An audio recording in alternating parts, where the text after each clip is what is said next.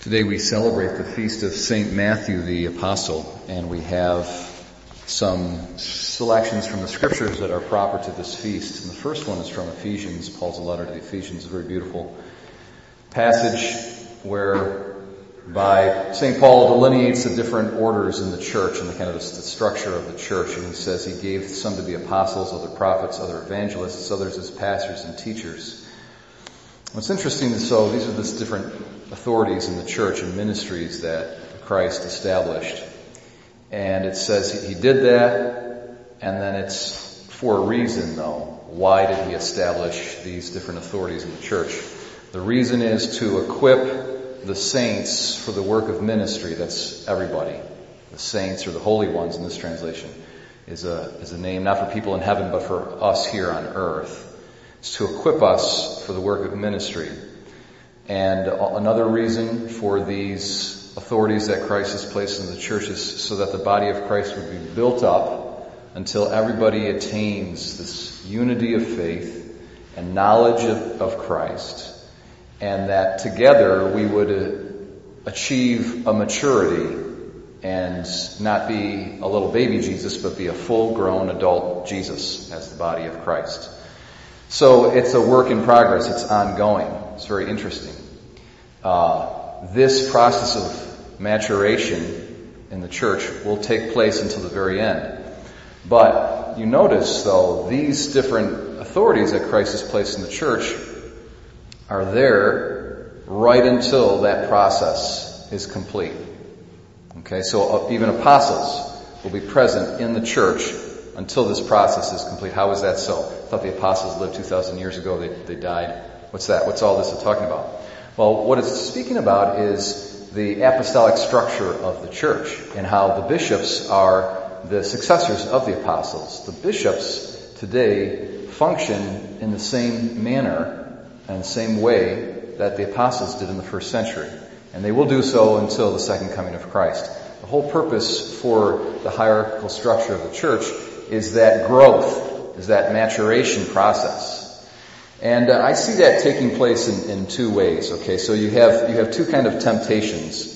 You've got the Pharisaical temptation, and you got the let's just call it the tax collector temptation. Okay, so if we go to our gospel, we see Jesus who is eating with the sinners and the tax collectors, and he's being criticized by the Pharisees.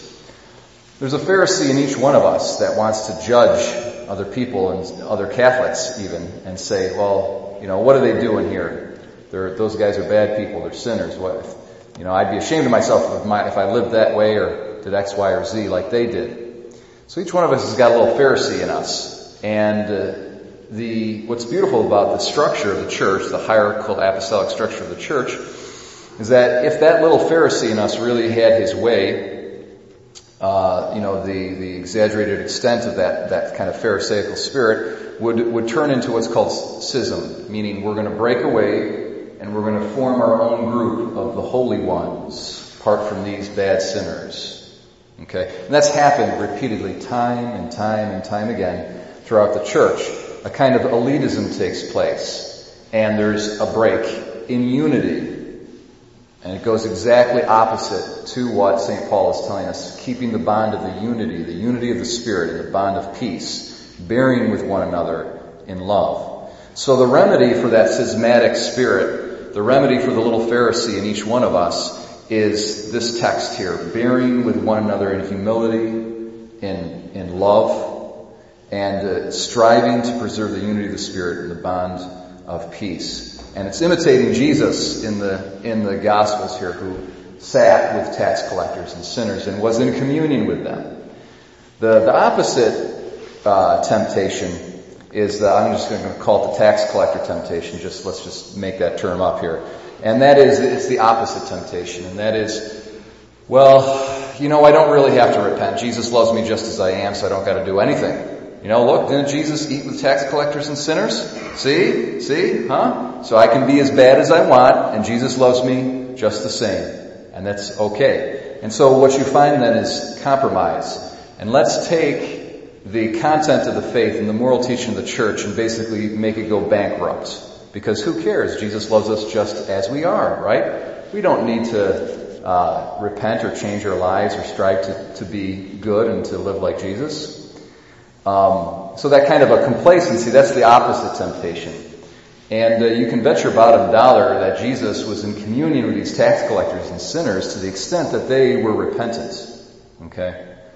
So it wasn't that Jesus was saying to the prostitutes, yeah, just continue doing what you're going to do, or, you know, saying to the tax collectors who were extorting, you know, money unjustly, oh yeah, just keep doing that. I mean, he, he obviously wasn't saying that. Communion with Christ with these people presupposed that they were at least making an effort to change their lives and they were moving in that direction.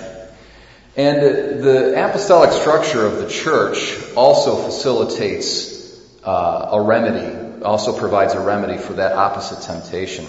Because the apostolic structure of the church guarantees a consistent teaching throughout the course of the ages.